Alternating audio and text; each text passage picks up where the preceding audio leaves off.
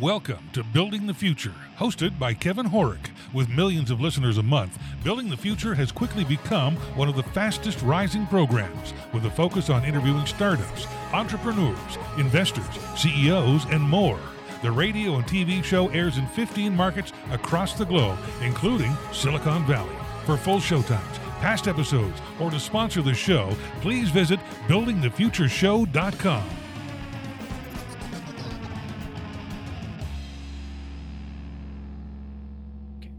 Welcome back to the show. Today we have Girish Ramachandra. He's the co-founder and CEO at Shopalyst. Girish, welcome to the show.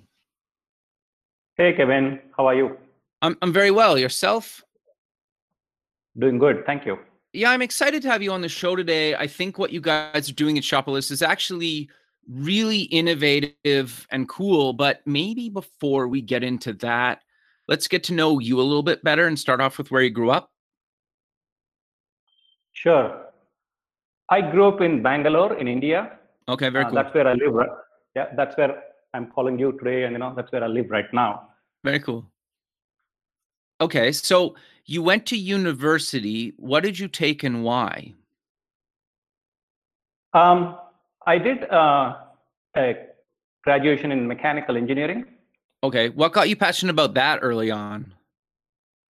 Well, you know, uh, science and math uh, have been very interesting to me from a very young age.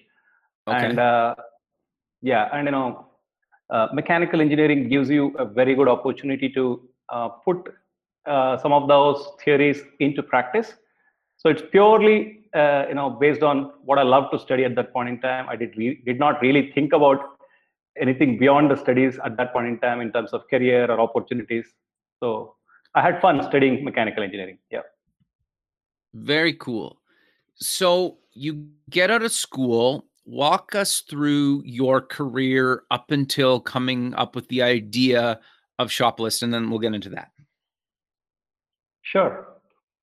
Um, so I got out of school, and uh, you know, as any mechanical engineer would want to get into, I got into the industry with one of the best companies in the space. You must be familiar with Bosch, a German Yeah. company. Yeah. So I started my career there as a Oh, interesting. uh, yeah, as an engineer. And uh, a few months into that job, I got this opportunity to, you know, uh, interview with a software company Okay. called Infosys. Okay. Very cool. So. Infosys was relatively new at the time, and you know, uh, the software industry in India was emerging, and uh, you know, uh, the opportunity seemed very good simply because you know, software is something that brings in the best of you know uh, your creative abilities as well as your analytical skills, and uh, that's Sure. what motivated me. And of course, they paid a lot more than what Bosch was paying me. That was nice too. nice. So I, so I joined Infosys, and uh, you know I worked there for quite a bit of time, uh, about 15 plus years, and uh, I was uh, fortunate to see uh, the company, you know, grow from uh, being a small-sized software services company into a global powerhouse of consulting and technology. And I contributed through the journey, got a lot of opportunities to do a variety of different things, okay. and uh, Very cool. yeah, and uh, through that process, you know, I also got the privilege of working with some of the largest and the most well-known brands in the world. Uh, and my area of focus, of course, uh, you know, being technology, uh, was about helping retailers and CPG brands use technology for success in their business.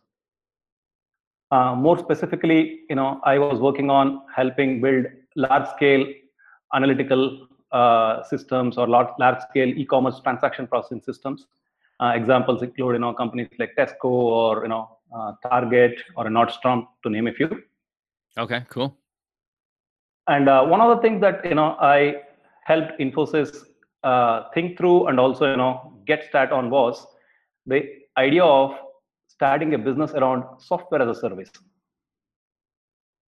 Okay. Infosys, as yeah, Infosys, as you might be familiar, is a large technology and consulting company. And uh, if you really look at the operating model of Infosys, you know, just the way an Accenture or any other large software services company would be, they are doing skills as a service, right? Their core Right. ability is to kind of accomplish complex projects using very skilled workforce, right?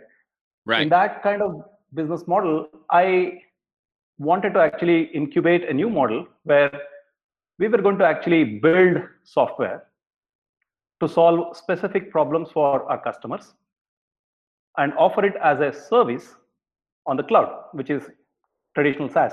Uh, this was a few years ago, so about uh, 12 years ago, and uh, that's that at that time, at that point in time, you know, uh, it is it, SaaS was not as hot or as big as it is right now, and uh, Sure. the, the company gave me an opportunity and you know using that uh, to cut a long story short in a matter of about five years i helped build a business practice around software as a service and in that journey i personally authored four patents commercialized all of them and uh, you know built a business model that was actually quite scalable. You know we had you know 63 customers you know we had a sizable revenue base that we had created and you know that was my journey at infosys. And uh, the team that i worked with uh, we always were passionate about you know technology and how technology can shape the future of you know how we engage with businesses how we engage with each other and all of that. And uh, my co-founders mohan and sajesh were very much part of my team uh, while we were doing all this. And during that time you know we had a lot of debates around why e-commerce the way it is is not necessarily built around consumers. Okay. the logic for that thinking was you know in the physical world you go to a store meaning you have to drive to a store then in a store you pick up a shopping cart and then you take all the things that you want go to the cash register check out leave the cart behind and you go home. Yep. now if you if you really look at e-commerce today it is still the, a similar experience. The store is still the destination. You go to an amazon or you go to a target or a walmart.com you add all the things you want in a shopping cart that that site provides and then you check out and you leave so the metaphor of physical world retail is replicated in online Totally. which is not yeah which is not a bad thing to begin with but today there are so many things that have changed since you know jeff bezos started amazon in 94 95 today Totally. we have so many different platforms on which we spend our time right we could be on messaging we could be on you know instagram we could be on snap we could be on facebook and in each of these different platforms the number of times we discover products that we love are plenty yeah Sure. I can give you an Yeah. example.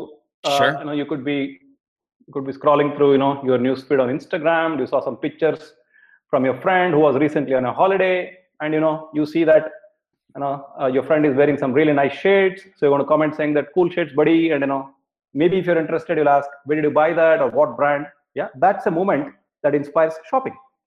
Sure. You yeah, you discovered that product with- not because you were in a store actively shopping, but you discovered that because you were just browsing around. Now, how can we create a model where those moments of discovery can instantly transform into moments of shopping? Interesting. Yeah, because today the number of those moments actually resulting in shopping are quite less simply because you know the product discovery and the product purchase are two different silos. To bring them closer requires a very different kind of thinking and a different kind of you know data organization and you know a variety of other technology elements that need to come together. And these were ideas that we were pursuing where we said commerce has to be more shopper centered and a store should not be the destination the way it is today. Shopper should be the destination. What that means is if I discover something on Instagram, I should be able to know learn more about that product and be able to purchase that while I'm on Instagram. Right. So bring the store to me to expand or you know extend my current experience rather than expect me to leave my current experience and you know go to another one which is in a store. Sure. So this I'm guessing you know sounds logical to you and anybody else. However, Yep. none of the large you know uh, players in e-commerce today or in the large you know media platforms are able to independently do this simply because they have a certain model that works and uh, for you to kind of you know invent a better model you need to kind of disrupt yourself right? Sure.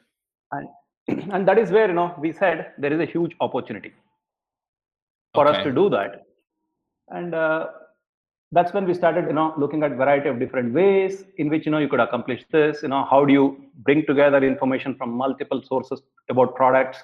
How do you organize it in such a way that you know any application has access to that information how do you create services that can allow any app to become a shopping app these are all the questions that we started to answer and uh, we said you know this is quite interesting and also if done well can be transformative, right? It can change the industry.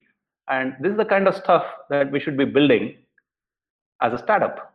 And uh, my colleagues concurred, and then we said, hey, let's go do this. So that's how you know uh, we ended up coming together, and uh, you know we left Infosys and we started Shopalyst.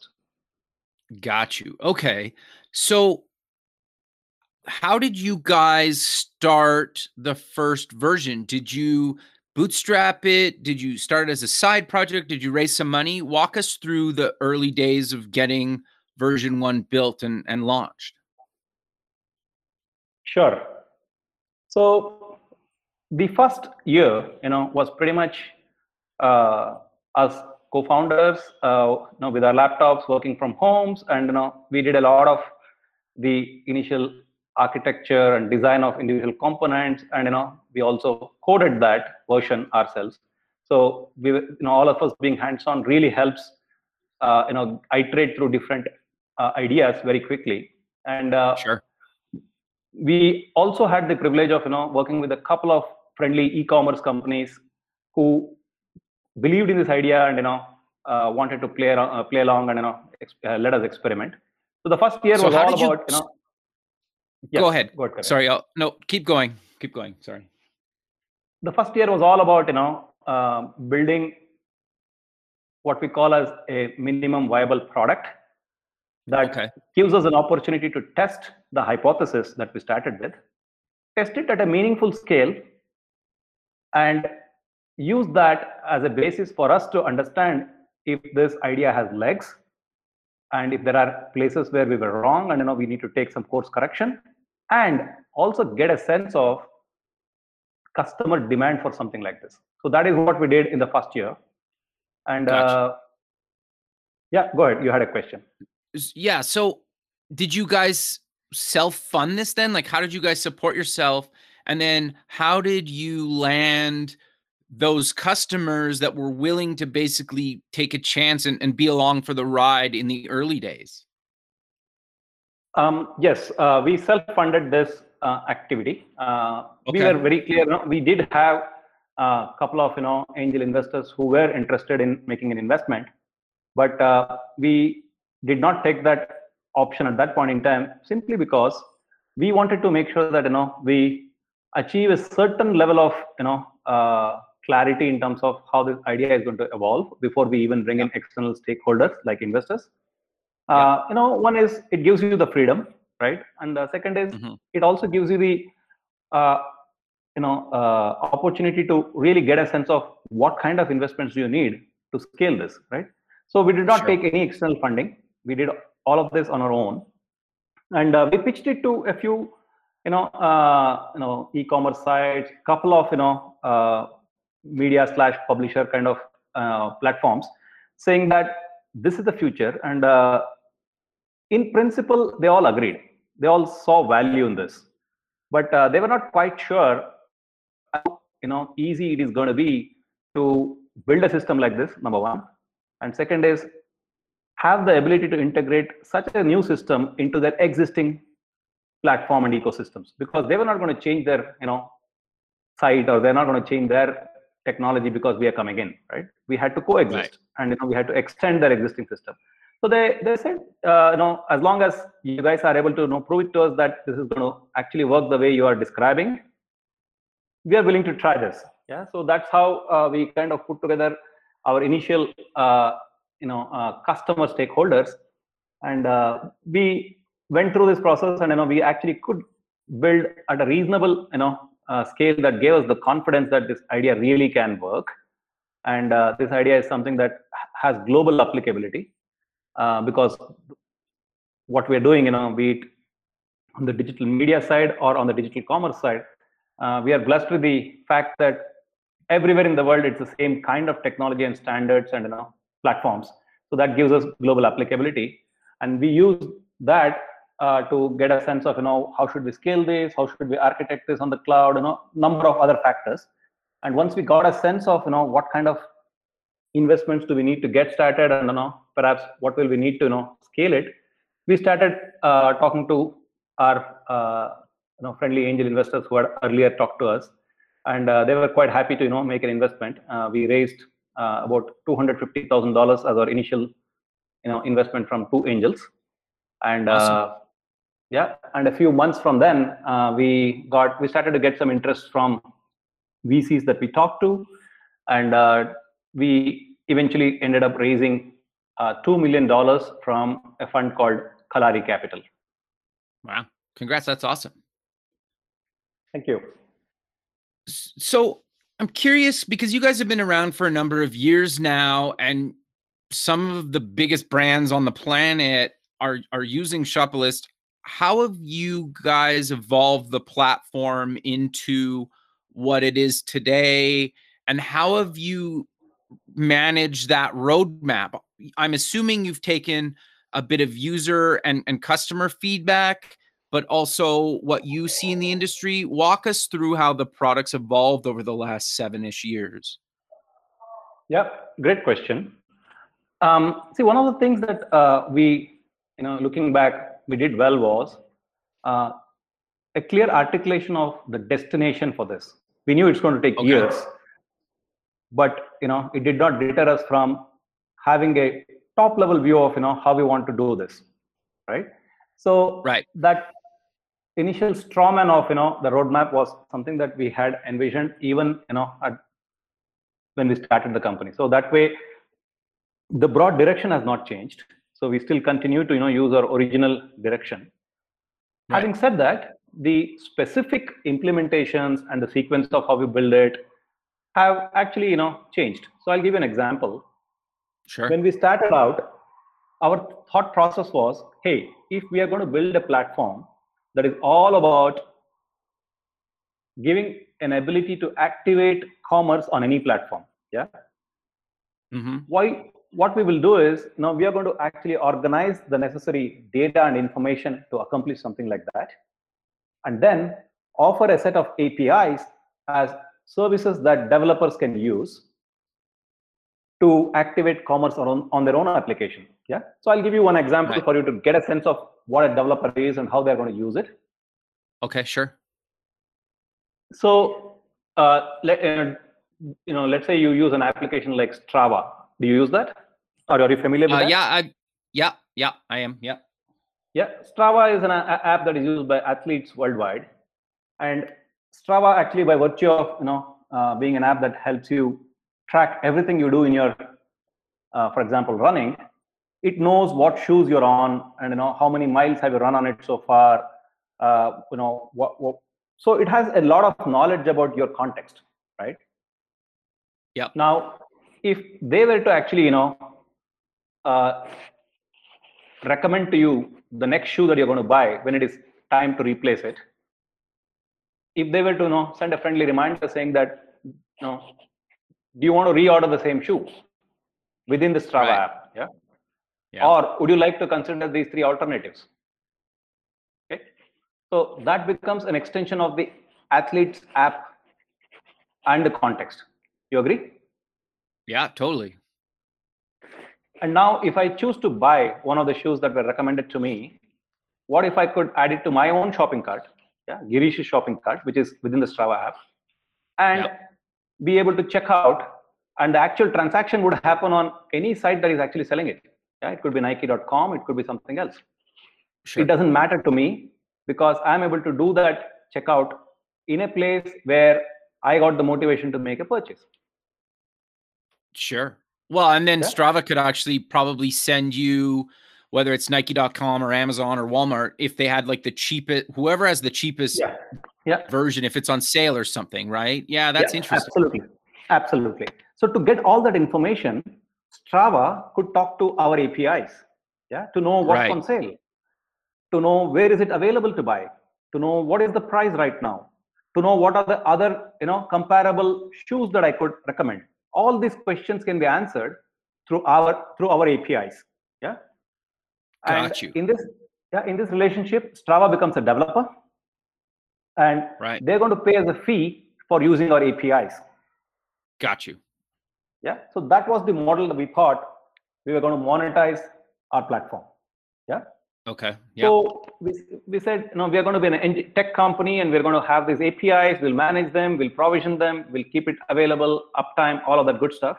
And we will have, you know, thousands, tens of thousands of independent developers who are going to, you know, build their own interesting app extensions on shopping.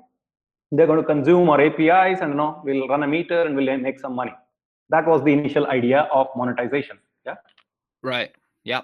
but uh, we quickly realized that to be able to build a large developer ecosystem that can give you revenue growth takes quite a bit of time and possibly more than the $2 million that we had raised Fair.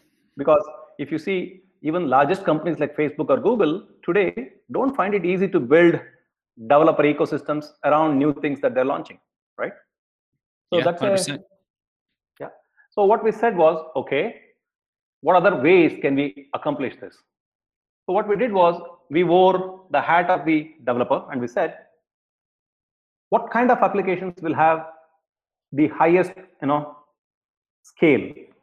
And uh, I'm cutting a long story short here, and we, you know, realized that advertising has the highest scale because every brand out there be it a Unilever, be it a Diageo, be it a L'Oreal, they're increasingly, you know, shifting a lot of their advertising dollars to spend on digital media like Facebook or Google or Twitter or Snap.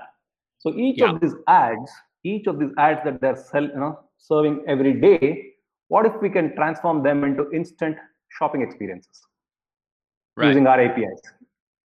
The same Got it. APIs that we had built, we started using them and we called them shoppable ads. Got you. Okay. and that is what really took off and you know we got a lot of traction and we started out in uh, india with a few brands who did the beta test and you know uh, initial test and learn with us uh, i'll cut to the chase in four years we managed to scale that from a couple of brands in india to about at this time close to 500 brands in uh, 30 Wow. countries wow. That's awesome. Congrats. That's huge. Thank you. Yeah, and uh, that that really also kind of you know underscores the fact that uh, there is a market for this, and uh, there is clear directional evolution of how commerce and advertising can work together to create new value. Sure. So, how has this discovery, e-commerce, and and kind of advertising melded together? And does what Apple launched with their privacy settings, and I know Google's trying to do the same thing with the new version of Android, is that changing? Going to change your business model a bit, or or how you target people, or or how's that going to change or affect things? Great question. These changes around privacy are actually making you know brands focus more and more on direct relationship with consumers and Okay. having the opportunity to and creating opportunities to work with first party data yeah Okay. so Yeah. think, think of it like this if you're an amazon or a netflix when you use their platforms you are giving them a lot of signals about what your interests are Totally. and they're yeah and they're getting that knowledge directly from your interaction with them and hence they have the privilege of you know using the data to make the right recommendations to you which you don't mind Yep. right now if every brand out there the largest brands you know be it l'oreal be it diageo if they had the same opportunity then it's a good thing right? Because brands Yeah. now no longer have to depend on you know uh, other third party sources of data. Sometimes you know that third party sources may not be you know privacy compliant or you know consented data right? Yeah. So but by these changes in privacy you know uh, terms that apple is doing or you know google is going to do very soon. Brands are now sharpening their focus and now making first party data a priority. And that's where yeah. platforms like ours actually take center stage because our platform from day one has been built in such a way that brands can now create shopping experiences which means they can interact with people in shop mode. And that interaction is directly with the brand and the consumer and hence the data is first party and yeah. that data can be used by brands to learn more about their consumers learn more about their interests and behaviors and also use that to ensure that their ads actually are well timed well targeted and also personalized. All within right. a privacy friendly consented data environment. Interesting. Okay. So how does that play into your discovery cloud? Is that similar or different or, or walk us through that yeah, the Discovery Commerce Cloud is indeed what will help brands accomplish you know, what I just said. Uh, we call it Discovery Commerce for a reason. Uh, okay. The e-commerce, the e-commerce we know today, is what can broadly be called as destination commerce. Yeah. Right. You you are on a shopping mission, so you go to Amazon or a Nike or wherever you want to buy something. So, Discovery Commerce, on the other hand, is not about you know shopping being a destination you can be doing anything. You could be listening to music. You could be watching videos. You could be just scrolling on social media. If the moment demands an inspiration to buy yeah. then discovery commerce kick in, kicks in right? So if you're if you sure. end up discovering a product that you love as part of an activity that is not necessarily shopping then how can you make that shopping friction free how can you make that discovery seamless is what our platform is all about. Got you okay so do you maybe want to give us a few examples of how a brand has leveraged your platform into a successful campaign so people can really understand how to go from day one to actually converting uh, sales for products that they sell? Sure, sure. I'll give you, you know, two or three examples so that you get an understanding sure. of, you know, how the use cases could be very different from each other, but still achieve the same outcome of building brands and driving sales. Yeah. Sure. So, uh, if you look at Diageo, they have uh, a site where you know you could go and actually uh, answer a few questions and it will recommend the right kind of whiskey for you. Okay. That, that app when it recommends the right kind of whiskey it also shows a set of you know uh, brands within their portfolio that you could you know consider purchase. That entire activity of you know getting a consumer through a set of questions using those responses to identify the right product recommendations and surfacing those products in the interaction and also giving them a choice to buy from a variety of retailers who have it available to sell and at the price point that you know they're currently selling at. So this entire journey of someone trying to learn their whiskey taste or profile you know discovering the right products and also finding the right place to buy them from and making that purchase is now made entirely seamless using our platform very cool yeah that's one example another example i can think of is you know uh, Estee Lauder in India. Okay. Uh, they have a brand ambassador who's quite popular. Uh, she has millions of followers on Instagram.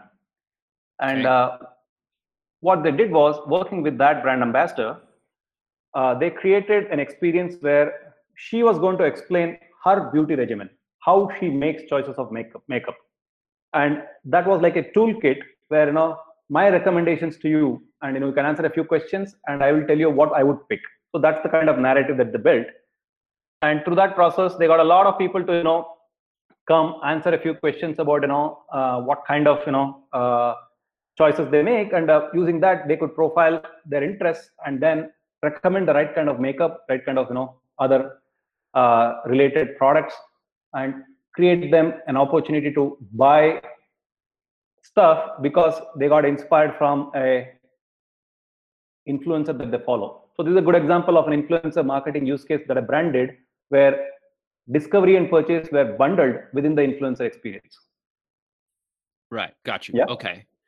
Yeah, and the third one, and uh, it's important, uh, I'll give a third, which is more of an advertising kind of use case, which is Okay. a search marketing use case. Yeah. So when paid search as a you know channel is used by brands, you know, let's say L'Oreal Paris, and if someone is looking for uh, you know specific questions like uh, trending lipstick colors, yeah, if somebody puts a query like that on Google, uh, that's certainly an opportunity for L'Oreal Paris lipsticks to show up in a sponsored ad.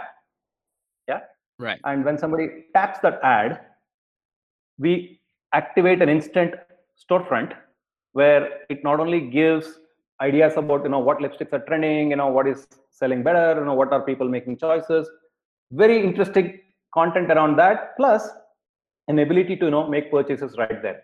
So it not only answers the question that the user was having on Google search, but it also leads that conversation seamlessly into commerce. Yeah, so that is a traditional paid search campaign made shoppable using our platform. Interesting. Right. Well, and then I'm assuming you guys can update and follow the trends a lot quicker because you're getting data from a bunch of different sources. Is is that fair to say? Absolutely. Yeah, many of our customers use our uh, knowledge graph. That's what we call the underlying database on products. Right. Okay. So they use our knowledge graph to learn more about you know their potential market share, uh, who they compete with, who are the newcomers that are trending up, what colors are working, you know what uh, you know new categories are emerging. All of those questions about the market is something that you know they can learn using our knowledge graph, and that becomes a very important planning input for them to know design the right kind of campaigns, the right kind of messaging. Now, I'll give you a simple example. Okay. Um, there is this shampoo brand that we work with, which has a line of, you know, uh, shampoos which uh, don't contain any parabens and they don't contain any harmful, you know, chemicals similar to parabens. Yeah. Right. Now, that is, you know, what the sh- shampoo brand has always been: no parabens and no sulfates has been their promise. But you know, their ad campaigns typically don't necessarily, you know, talk about that. They seem they were using other things like you know, silky hair and what have you. Yeah. Right. We found we found that you know, based on the number of searches that were happening on Google as well as you know different e-commerce platforms, people were actually searching for paraben free or sulfate free. Yeah. So Yeah. using that search trend from our knowledge graph, they decided to change some of their creatives as well as add copies to talk about sulfate free, paraben free as a highlight, and also Right. targeted the right users who were searching these questions with those kind of creatives they could actually you know get the attention much better than ever before. So it was evidenced by a higher click through rate higher engagement rate and also a higher sell through rate. So using one signal about what people are looking for to tweak your creative copy as well as targeting is a great example of how you can put an insight into action. Yeah. No, that that makes a lot of sense, right? And especially for basically you're using data and what people are looking for to tailor your advertising campaign so your conversions can be a lot higher. That yeah, it's pretty simple, but it's cool that you guys do that. It's I guess it's a simple concept. It's hard to execute in your guys' back end and there's a lot of data and stuff coming in and um some of the kind of AI around some of that or the machine learning around that. Is that fair to say? Yeah, uh, our platform uses uh, AI and extensive machine learning and you know a variety of different elements like distributed computing uh, to achieve what we do. You know, to give you a sense of the scale, uh, you know, our knowledge graph has information about more than 100 million products. Wow. And yeah, and you know it uh, has avail- availability in 30 countries. So if you're Indonesia, you can actually you know, learn about products that are trending in Indonesia and what is selling, you know, in different categories. and if you are in Canada, you can do what's happening in Canada. If you're in Germany, you can do the same thing. So uh, you can imagine you know uh, what all goes into organizing information at that scale. Yeah. So there is plenty of you know we are a tech company sure. at heart, and you know uh, data is something that uh, we organize at scale. Yeah. But uh, all of this is done towards an end. Yeah. The end is to help marketers do better with you know how they engage with consumers digitally, how they drive you know sales, how they build brands, and all of that. And to be able to do that, we need to really simplify how they get to use our application, right? So, yeah. Uh, if you were to compare us with you know legacy tools and technologies available to marketeers, they were not necessarily built for use by a marketeer. Typically, they needed you know somebody from IT, somebody from you know ad operations to help them. And you know, marketer is still good at marketing, but he needs a team to accomplish sometimes even the simplest of things. Right. With with our platform, we have brought together the essential elements of what a modern marketer needs. Yeah, the ability to know what's happening in the market through insights, uh, the ability to understand their audiences through first-party audience data management, the ability to automatically activate campaigns on any platform with two clicks using our ads automation, the ability to craft beautiful experiences for consumers, and at all point in time have an ability to understand how these things are working through performance management. All of this is brought together in a very marketer friendly way for the first time. And the proof of the pudding that this is easy to use is customers who sign up with us can actively set up campaigns in less than an hour. Very and cool. That's to, awesome. You know, yeah, and if you were to compare this with you know uh, marketing automation or you know uh, experience management solutions that are already been there for a while, it typically takes you know weeks, if not months, to even install and get started. So compare that with one hour. Sure. Well, you guys are leveling the playing field, right? You're basically giving a one man team or a thousand person team the same tools and resources that traditionally would take half a dozen people or more to execute depending on the size and campaign and and then expertise and probably getting involved internal and maybe some external help just to get everything ready to go is that fair to say yeah absolutely you know we indeed are leveling the playing field and in many ways we are actually empowering marketeers with right. technology with technology that is accessible to them yeah so yeah. in you know one of the things that we promise is if you already are a good marketer our platform helps you become a good digital marketer right so okay. that's no. that's actually a loaded mm. statement because today the barrier between a good marketer and being a good digital marketer is a ton of tools a lot of jargon and plenty of teams now sure. we are leveling that into you know something super easy, super intuitive for them to use. No, that that makes a lot of sense. But we're kind of coming to the end of the show. So how about we close with mentioning where people can get more information about yourself and Shopalyst? Sure. Uh, of course, they can always visit our site, uh, www.shopalyst.com. Uh, there's a bunch of information that you can get there. And uh, that also has uh, an opportunity for you to you know schedule demos if uh, somebody is interested to actually you know see the platform in action. Perfect. So, yeah that's the easiest way to get to us. Perfect. Well i really appreciate you taking time to be on the show. I look forward to keeping in touch with you and have a good rest of your day thank you kevin. Pleasure talking to you today. Thanks for having me on your show. Of course. Thanks very much. Okay bye. Bye bye Welcome to Building the Future, hosted by Kevin Horek. With millions of listeners a month, Building the Future has quickly become one of the fastest rising programs with a focus on interviewing startups, entrepreneurs, investors, CEOs, and more. The radio and TV show airs in 15 markets across the globe, including Silicon Valley. For full showtimes, past episodes, or to sponsor the show, please visit buildingthefutureshow.com.